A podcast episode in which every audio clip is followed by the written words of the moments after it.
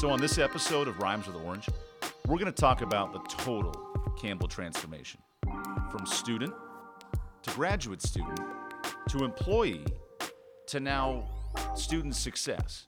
How do you build that process of the second you sign your letter to join Campbell University or, or any school for that matter when you're 18 to when you're 22, you graduate and you say, What's next for me? Our subject in this interview is Adrian Dorsey. He was on the football team from 2014 to 18. So that's part of the story. The second part of his story is that he got his master's in divinity. So Dorsey was offered an opportunity to stick around for four years, learn in his faith, and develop as a minister, as a leader, as a spokesperson for campus and in his community. Now he was given the opportunity to come back to campus and work as an employee. So he works for the first year orientation and student success. That group is heavily involved with all the orientations, all the initial first couple weeks on campus of getting students ready for classes, organized with professors, how to live life on a college campus. And as we dive into post COVID, that's more important than ever. How do you prepare a student for college? It's hard enough sending them to college, packing the, the, the clothes, and getting everything organized, but then actually being on campus and having success. So he's heavily involved with that. Not to mention that Adrian still helps with the football team.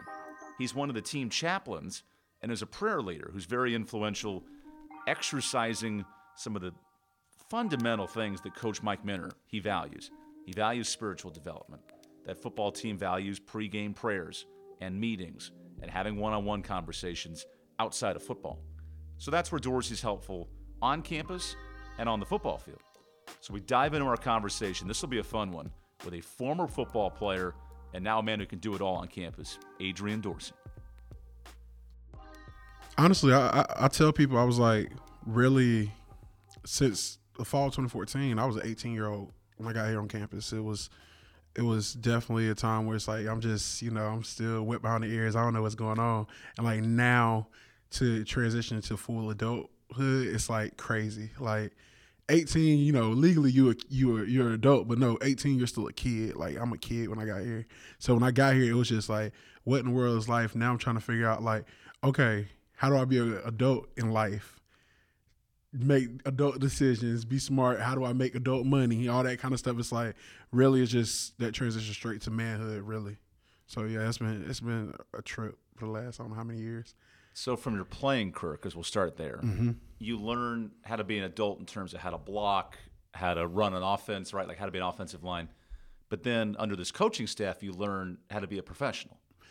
I I actually I feel like kind of being an adult went hand in hand. Um, back then we you got to realize we weren't we weren't full scholarship. Back then we were just you know academic scholarships, you know leadership scholarships. So the adulthood came once we when the realization hit. Like no, I'm responsible. The responsibility played a big role in it. Um, you were responsible for going to class. You're responsible for you know working out. You're responsible for all those things. Like we used to have a thing, the creed, the the, the team creed.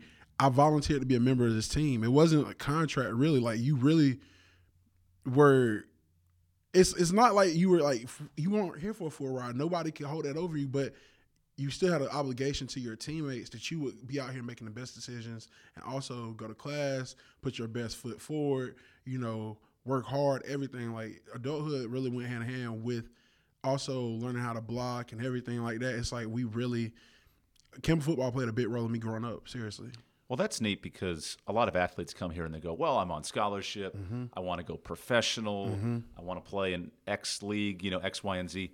That wasn't necessarily the case for your crop of camels. You know, Greg Millhouse had a Yeah. audition in the NFL and he played for a Yeah. couple weeks in the preseason. But mm-hmm. outside of let's say one or two people, Man. your future was already sort of set, which made the four years in school that much more important. Yeah, we we had, and then people like Greg. Greg, when I tell people like, I really like, I know what I had when I was here, like as teammates. Like Greg was amazing. Greg, the stuff he could do, and it's like Greg. I was like, he he was he was Ocho. Ocho was that dude. Then. It, it didn't end with Greg. You got to see Aaron Blockman on a daily. Aaron Blockman, we still like the guys asked me last week. They were like, Dorsey, who's that number four? And I tell him I said Aaron Blockman. Oh, because you see the signs in the Yeah, locker room oh, and the the poster, large poster, him pointing at the camera, running to the end zone. Like you, who was doing that? Like Block was, Block was that dude to us. he Like, was Deebo Samuel Thank you, five years ago. man. When I tell you, like I'll tell people, I was like, Block was that dude. Then you got Deshaun Hardbody Jones.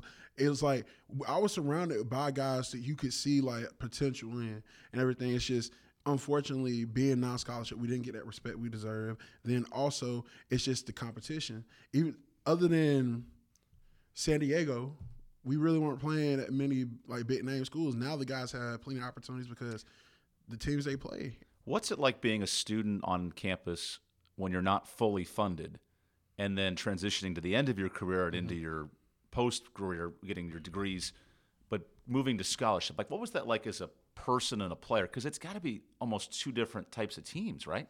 It is um really, and it's it's not a knock these guys. It's really you had a lot of guys that grew up early because, like I said, the, the responsibility of becoming an adult and everything, and it, everybody depended on each other. Like we needed each other to be, you know, responsible for our classrooms. We needed to check on each other and everything, and so we really. We were adults early. We had to learn how to do this thing early. Now the guys, I think, and it's, it's just you see, and it's like they have like you know I work with a team. We have different people that uh, are on staff to make sure our guys have what they need. And I promise you, it, it, it's so good. And it's like I love to see that transition in the program because you see, like I, honestly, we, we joke and say we walk so you guys can run, and we did. Like honestly, and Well, you walked across a highway. Yeah, we because walked the tunnel wasn't finished yet. Boy, when I tell you them was the days where we had to really look both ways. We learned really why looking both ways is important because you walk across what four, was it four twenty one? 421, You yeah. walk across four twenty one and they going fifty five miles per hour. You, you you better be moving. You better be moving real good. What do you learn as a because you you had the unique understanding of being a player, but then also being a, a prayer leader and an inspirational Mm-hmm. coach and someone they could lean on after the fact. What do you try to instill in these kids now who are playing? One, well, this year, like especially this year, I want to hit on purpose. Um, really, we got a lot of guys that one, especially with this scholarship class, these, these scholarship classes we have now. It's like we just coming off of the number one ranked recruitment class. Now we're about to go into the next number one ranked recruitment class, and it's big. And it's like a lot of people look at it like, what's going on? How did it happen? And it's like I want them to realize that not only are you here because we we wanted you that bad. It's no, you're here because I feel like honestly, somebody destined for you to be here. God destined for you to be here. And so I want them to understand that you have a purpose and you have a story and the importance of your story will make you into the person that you were called to be. And really, I, I really have always enjoyed the role of being the prayer leader, being the person that my teammates can count on. You know, if they need help, if they need a word, whatever it is. Because to me, honestly, for them to when they thrive spiritually, they thrive mentally, physically, emotionally, all that kind of stuff. It's like the spiritual the spiritual side of it is the root of it to me. And so I want those guys to feel like one, they have purpose. Two, their story matters. Three, they have somebody here who is just as invested in them, not just as a physical standpoint, but also a spiritual standpoint.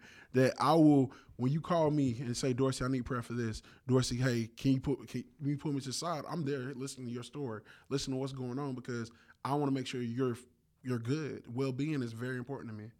We had Reverend Louisa Ward on a couple weeks ago Mm-hmm. in the last podcast, and she talked about the culture of faith on this campus, Mm-hmm. how it's expressive, it's open, it's not shoving a Bible down your throat, right? Like there's an opportunity to do it.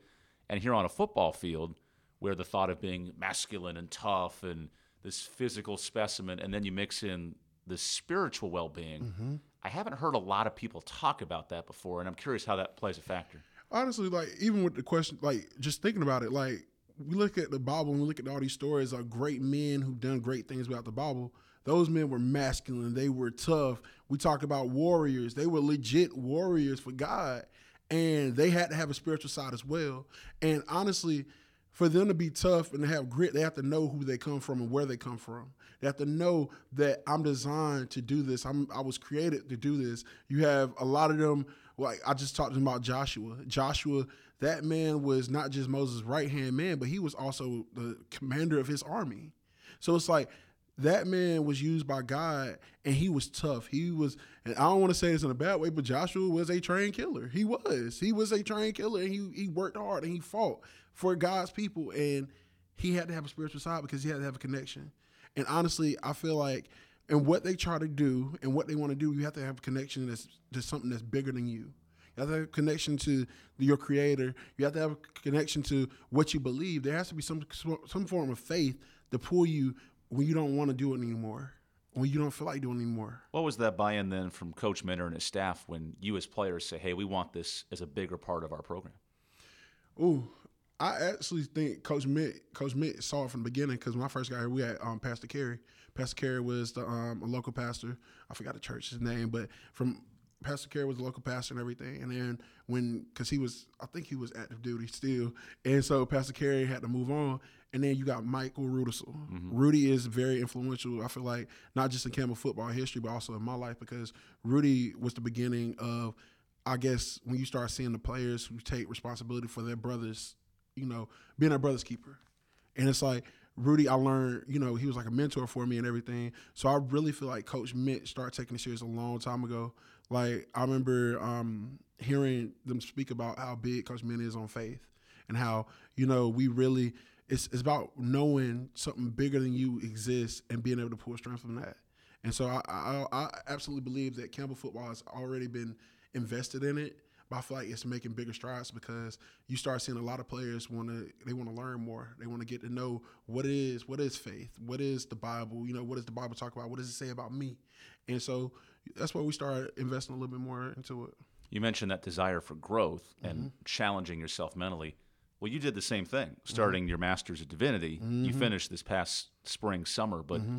why did you want to dive into that? Why did you want that extra degree? Because um, honestly, I grew up in a church where really calling and purpose, you know, you know, you have different people they they become pastors and everything. It's people that don't go to school for that, and it's just it's something they work in. For me, honestly, I want to know more. I want to know more about the word. I want to know more about you know the art of preaching. I want to know more about diving in and being able to go through the word and I guess interpret it in the Adrian Dorsey version. Like being able to see what the word is coming from, the context in which it was written in, and just I want to learn more. It, it, it, I just couldn't stay there because growing up, I was in church and everything. My mom only played out when we was in church every Sunday. So it's like already love for church and love for ministry was already there. It's just I wanted to dive in deeper because I believe God was telling me like, "Yo, I got more for you," and really, it was it was a big move for me. So you walk across the stage mm-hmm. in May, and one, you're the center of attention because you're the largest human being in the room, and this infectious energy. And yeah. You guys are belting hymnals and, and different prayers throughout the ceremony. Yeah. Um, what was the best part of that experience for you? Man, all I could think about, and even like the crazy thing, because they they allowed me to do the benediction, and really, the benediction I chose, I did it off the strength of I really did not know what I was doing until it hit, and I really feel like God just dropped something within me, and all I could think was to God be the glory. And then I also I draw from the journey. The journey started when my granddaddy, my granddaddy, um, four years prior. He said he looked at me because we were my sister was getting ready for to go into her master's program, my sister went to early college. I have a twin sister. She went to early college, so she got done a little early. I had to break that down for folk because they look at you know twins that graduate at different times. Sure, they look at the other twin a little different. So I had to let people know that. But you got the side eye at Thanksgiving as well. Yeah, like what you doing? Like, uh, uh, hold up, early college, regular school. Like, come on, it's a difference. So we really, um, my sister found out she was going to get her master's, and he was like, "You want to get your master's?" And I was like, "I don't know, granddaddy." and he said everybody should go get their masters. My granddad had a third grade education. Really? And I said, Granddaddy, what you get your masters in? He said, work. But his thing was, I guess my granddaddy always wanted me to go for higher and go for bigger. So that day, all I could think about was we have spent four years leading up to this, and then it was like the confirmation of what my granddaddy said go get your masters. And it was like, I did what I had to do. And honestly, the biggest thing I was like, I wish he was there I wish he was there to see it because his his grandbaby got his got the job done, and it's really it just did something to me. That was a good moment. It, it felt good that day. It leads to now you working here yeah. in the first year experience mm-hmm. position. Mm-hmm. helping integrate the new freshmen, preparing for summer orientation. Which, if you look on the Instagram account of Campbell EDU, you're smiling all over it. But Why you do that point withstanding. when you're talking to these incoming freshmen, Mm-hmm. and I've seen you with the parents and I've seen you with the kids specifically Mm-hmm. in their breakout rooms, Yeah. what are you trying to inform them? How do you help them prepare for college? I really, to me, I feel like a lot of people downplay the role that faculty and staff play with students, and it's not just from an educational standpoint, as far as support, really. Um, I thought about what I wanted somebody to tell me. I thought about what some I wanted somebody to tell my mom when I was coming here. Um, me and my sister, first gen, first gen um, graduates. Um, my parents both went to school, but they didn't finish. Um, they didn't get their bachelors, but I wanted somebody to tell my mama that we got them. Everything gonna be okay. And even to this day, like my mom, like I'm a grown man, but I come from a household. where My mom is like Mama Bear. Hmm. She don't play. She don't play, and she leaving her son in your care. She's leaving her son to work with you and be with you. She want to make sure that her son is going to be taken care of and he's able to thrive and grow wherever he goes. And so, I wanted somebody to assure like me that. So I was like, okay, what can I tell them to make sure? Because I honestly believe we have faculty and staff here to support our students, to drive them to their purpose, drive them to um, becoming all that they're supposed to be. And really, it's that connection with the students where it's like they're amazing. I, I honestly believe each of our students. I don't know all of them, Right. but I promise you, I bet you they have some form of greatness within them. And it's like, yo, how can we pull this out of you? How can we make you a greater person? How do how can we lead you to where God has put you on this earth and you're achieving everything He has for you? And really, it's like, how can I help? How can I play in my role to do what you need me to do? So that's really what it is. We think a lot about with freshmen that Mm-hmm. day the parent drops off the kid and the emotion of unloading the bags and, and getting everything out and you know the, the tears and Yeah. Mm-hmm. I'll see you in four months at, at Christmas time. But you're bringing up a unique angle of the second they make that decision to go to college, which could be December for some, probably March, you know, February, kind of in the spring. Mm-hmm. So your department's really helping with when they submit that letter until the tears of getting dropped off at the car and even beyond. But how, how vital are those five to six months when you're gearing the kid up for college? it's it's a preparation that needs to be done. Um, really, especially now. Now we see it because think about it. We we have students that went through the pandemic while they were in high school, and so it's not just okay. How to wash clothes, how to do this, how to do that. No, it's making sure they know how to make, take notes, making sure they they know how to you know communicate with you know higher ups or know how to communicate with their professors or know how to communicate with one another. And so really, I feel like it's very vital, especially now because these students for two years were robbed of not I say robbed, I'm not gonna say robbed. They were not they didn't have the traditional sense of what we all had going through um, high school. And so we really are trying to make sure that they make that same transition, make that same leap that everybody else has made over the last few years. And I feel like we're doing a good job of providing those things um, from the mentorship programs to TART and to um, the orientation experience in itself. We we put so much work between all. I, I know everybody worked hard. We worked our butts off, and we really want to make sure students were able to feel like they were comfortable here and know that yo, we here we here to make sure you, you make that jump. You're pushing closer to 30 than you are 20 now. Man, yeah. And the question leading into that is one, to remind you, but two, where does the infectious energy come from even the X amount of years removed from school? Man, it's really the energy. I've always been that one. Um, out of both, so me and my sister, Aaron's the more serious one. We're we're nuts. We we clown, man. We clown. But Aaron's the more serious one. I'm the one that you at church, Evan. I'm cutting up at church. I'm, Really? I'm supposed to be ushering at church, man. I'm I'm in the corner, in the front corner of the church. Everybody can see me. Let something happen in church where it's like, oh Lord, don't look at me because I'm gonna be bust out laughing in the corner.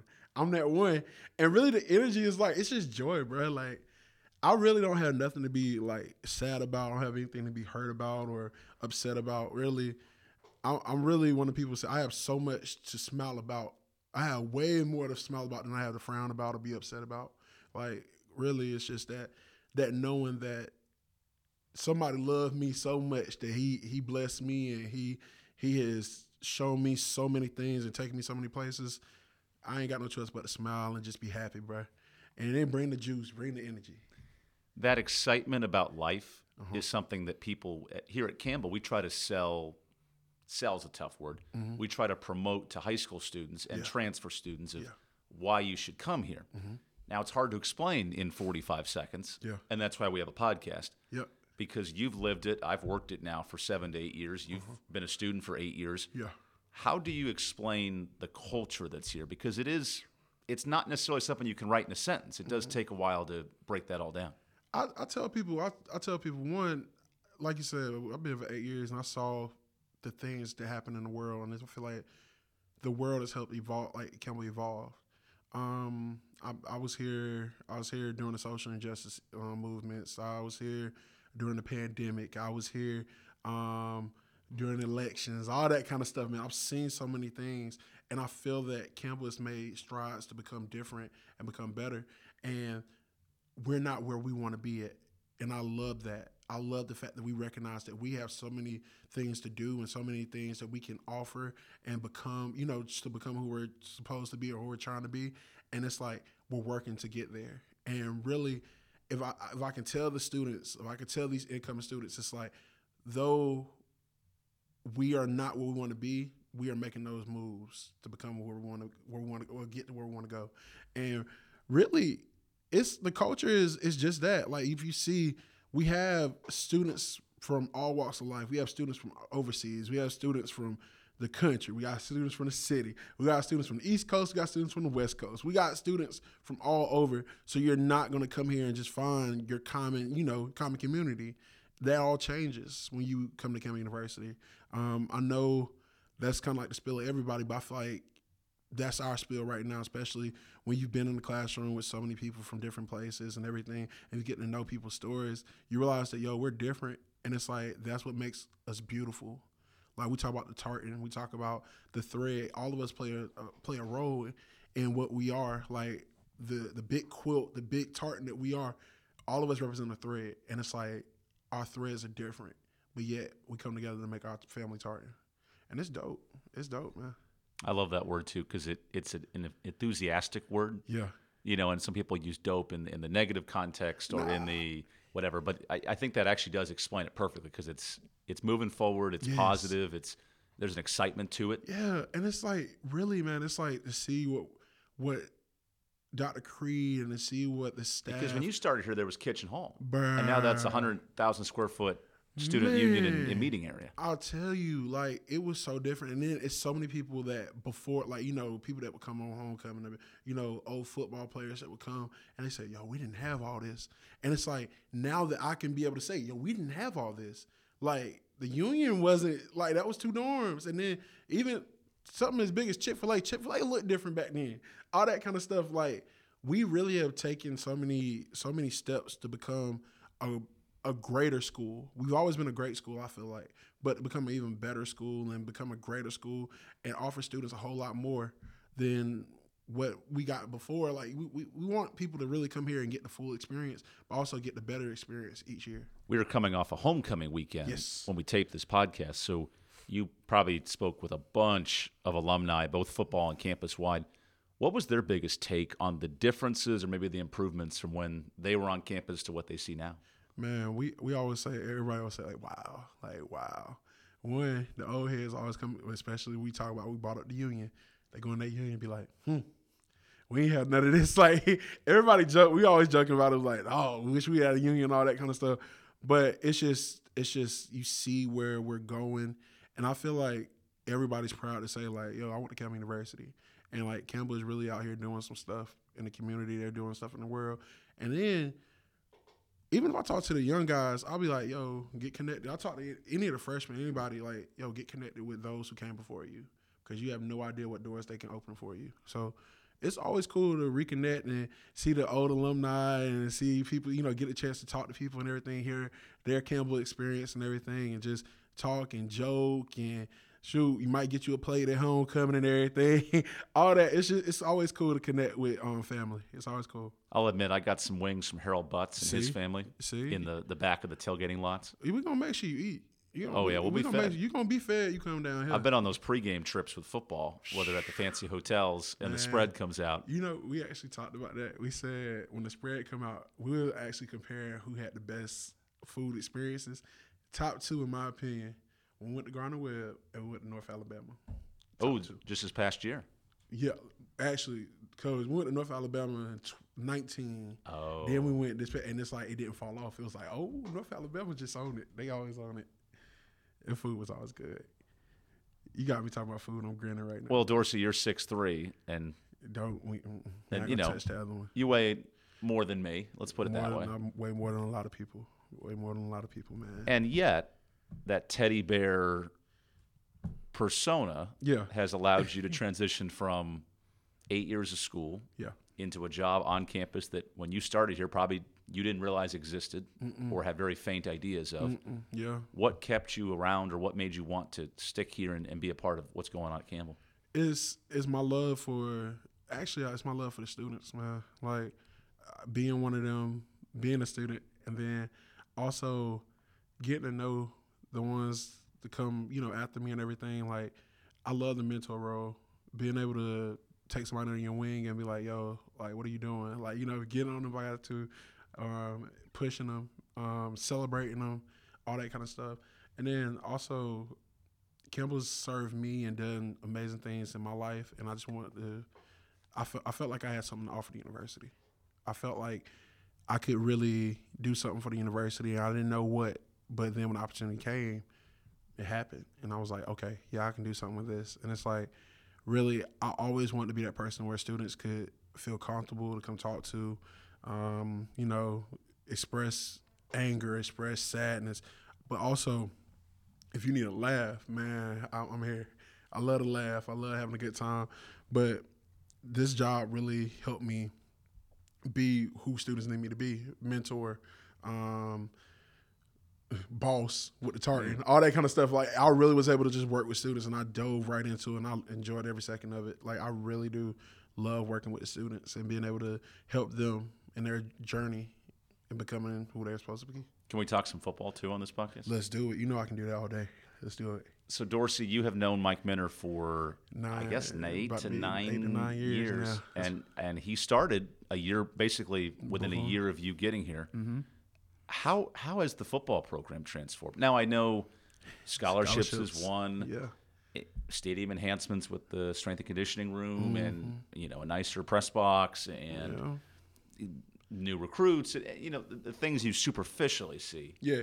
but for people who just look at records or look at stats and say okay that's one side of it Mm-hmm. how has the culture how has the the brotherhood if you will of football maybe grown in your nine years here Man, when I tell you, it's been different, and I, and I and I tell people this, I was like, we've had talented teams before. Evan, you've seen them. Like we've had so many talented teams. We talked about earlier, Greg and Deshaun and Block, Daniel Smith. It's so many I can do. Rocky, all that. Like it's so many different great players that I can throw out there. Jack Ryan, all them, all these guys. It, Chris Bailey. It's just it, the list goes on and on. We've had great talent. carlos merritt Carlos Merritt, that is my captain. That is my captain. Um, B. Striff, um, shoot, Shu, Schuler, um, Austin Fleming. Like it's, we've had so many great players. Mobley, I, I, I came. I'm not even gonna stop. I'm gonna stop. Jared Joyner, that's my last one. But it's as really, he says he's going to stop Just yeah, keep that in mind. yeah. Uh, I can't. I, I still got so many players coming to mind. But the thing is, we've had so many great players come through this program, and honestly, the difference is I really feel like now, and we we have teams. We had teams that would try to buy into what Coach Mint was preaching and teaching, and somewhere along the way, we just fell off. I don't know if we just let go. I don't know what it was. Now you see, and a lot of people think it's talent. They think it's the recruiting classes. And I feel like the recruiting class, like these young boys are fire. When I tell you these young boys are fire, knock is going to be a problem. Um, Miles Rouser is who he is. P3, Paul Hudson third is going to be a problem.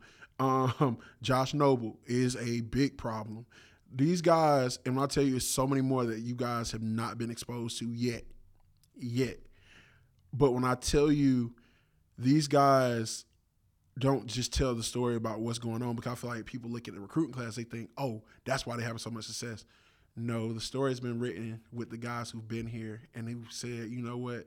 They've seen us fall off. They've seen us let go. And they said we can't do that no more.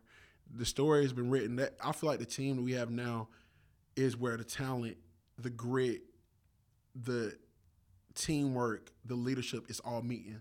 Julian Hill, um, Hajj Malik Williams, Dorian Jones, Josh Johnson, um, Brev Allen, Big Mike, Tyler, Burt, Huge, Mike. huge Mike. When I t- oh, that's a joke. I said people always say Big Dorsey. No, no, no. Big Mike is Big Mike. That's big.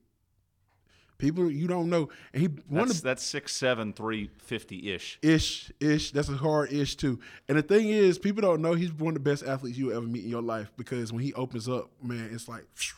It, Big Mike is huge, and the boy can move. He's an NFL prospect for a reason. I'm just gonna say that. But all these guys, and I'm, it's so many more on this team. Austin Height, um, it's so many guys who are bought in, and they've been here from the get go. I think a lot of this COVID thing was a blessing. Like COVID really, it was a blessing that came out of it. Yeah, it took some time away from us. We had to come back. We had to learn. It, it hurt society, but it- there were blessings to come out of it. And honestly, I feel like it blessed us with the opportunity to have so much leadership on this team that we have now. Um, when I tell you these guys, they are so talented, and the thing is, they control the board. They control everything. They control the table. They control everything. I, I really feel like they can, they can run the board for real on everybody because they're just that talented. And the thing is, it's off what they do. How we go, what we do is off of them. And we really see where all the stuff Coach Mint's been teaching over the last 10 years is coming into fruition. And it's like, oh, everybody's just going off. Everybody going off right now. Well, it's like untapping a, an incoming freshman Yeah. that you and your staff do. There, there's clearly potential Mm-hmm. with uh-huh. the team. There's clearly growth opportunities with this school, Yes.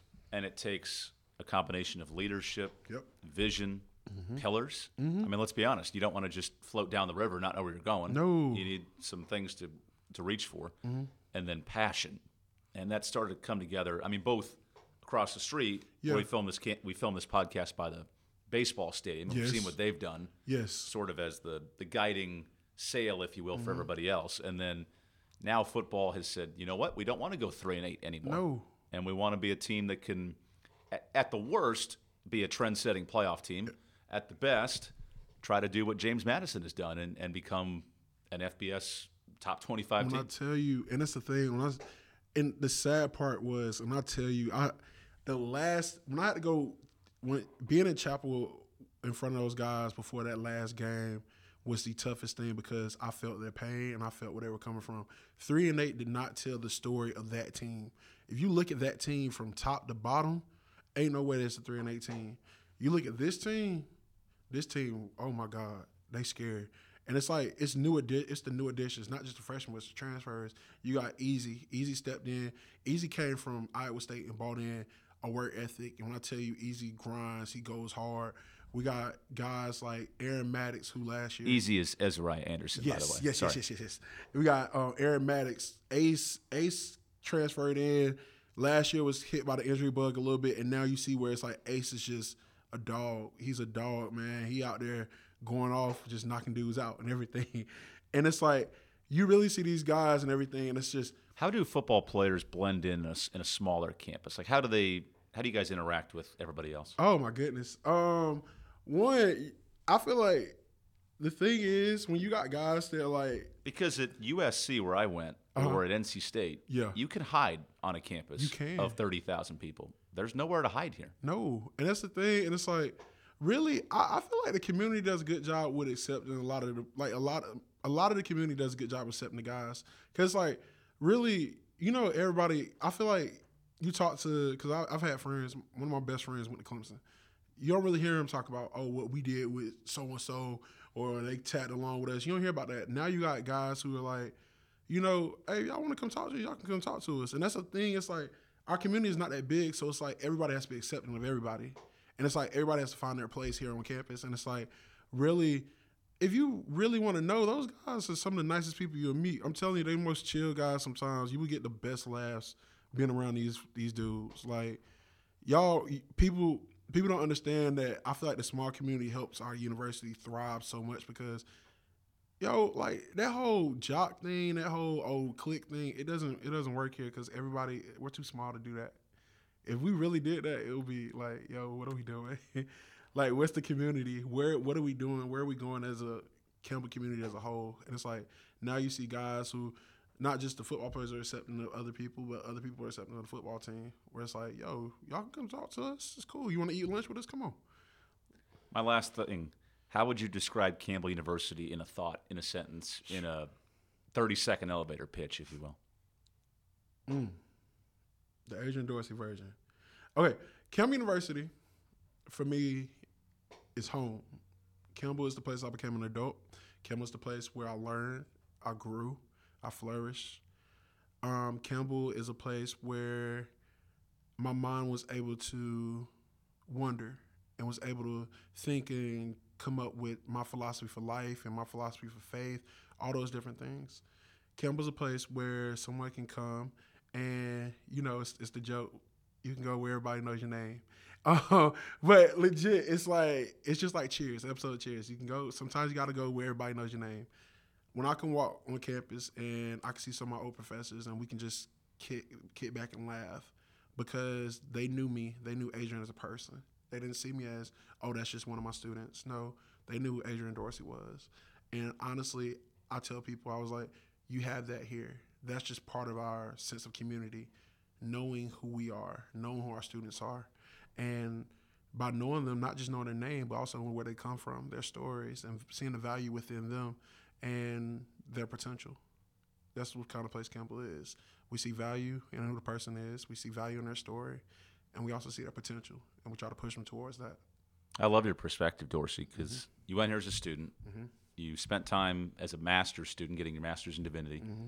You're now spending time as a teacher and as an insp- inf- because your title's one thing, right? But you're influencing these freshmen and, and helping them become acclimated to campus, along with mm-hmm. students currently on campus too. Yeah. But I do want to ask you one more thing. What's up? On senior day, this was almost four or five years ago now. What's up? the largest and most pounding hug I've ever seen with your head coach when you came out for senior day. You lifted an NFL player off the ground. Yeah. It was it's You still scare him to this day. I don't scare him. I don't scare him. He scared me most because I seen the videos. That man, that man can knock the wind out of you. He do what my granddaddy say, knock the grits out of you. So I, I seen the videos. I bet Coach Mint really could still strap it up and do the same thing. Pop, hit you on the chest. But that that hug and even the hug I did with Dr. Creed, like those hugs come from the years that I spent with those guys. It's like Dr. Creed got here my sophomore year, and it was just thank you, thank you, like because think about it, we had that man doing do rag day. my senior year, like like Dr. Mint was never, I mean Dr. Um, Creed was never that guy that we couldn't go talk to. He was never that guy where you couldn't address him on campus. You couldn't talk to him. You couldn't say, "Hey, Dr. Creed, how you doing?" Then I love the fact that his swagger was, "I'm gonna sit outside the president's box. I ain't gonna sit in the box. I'm gonna sit outside with the students."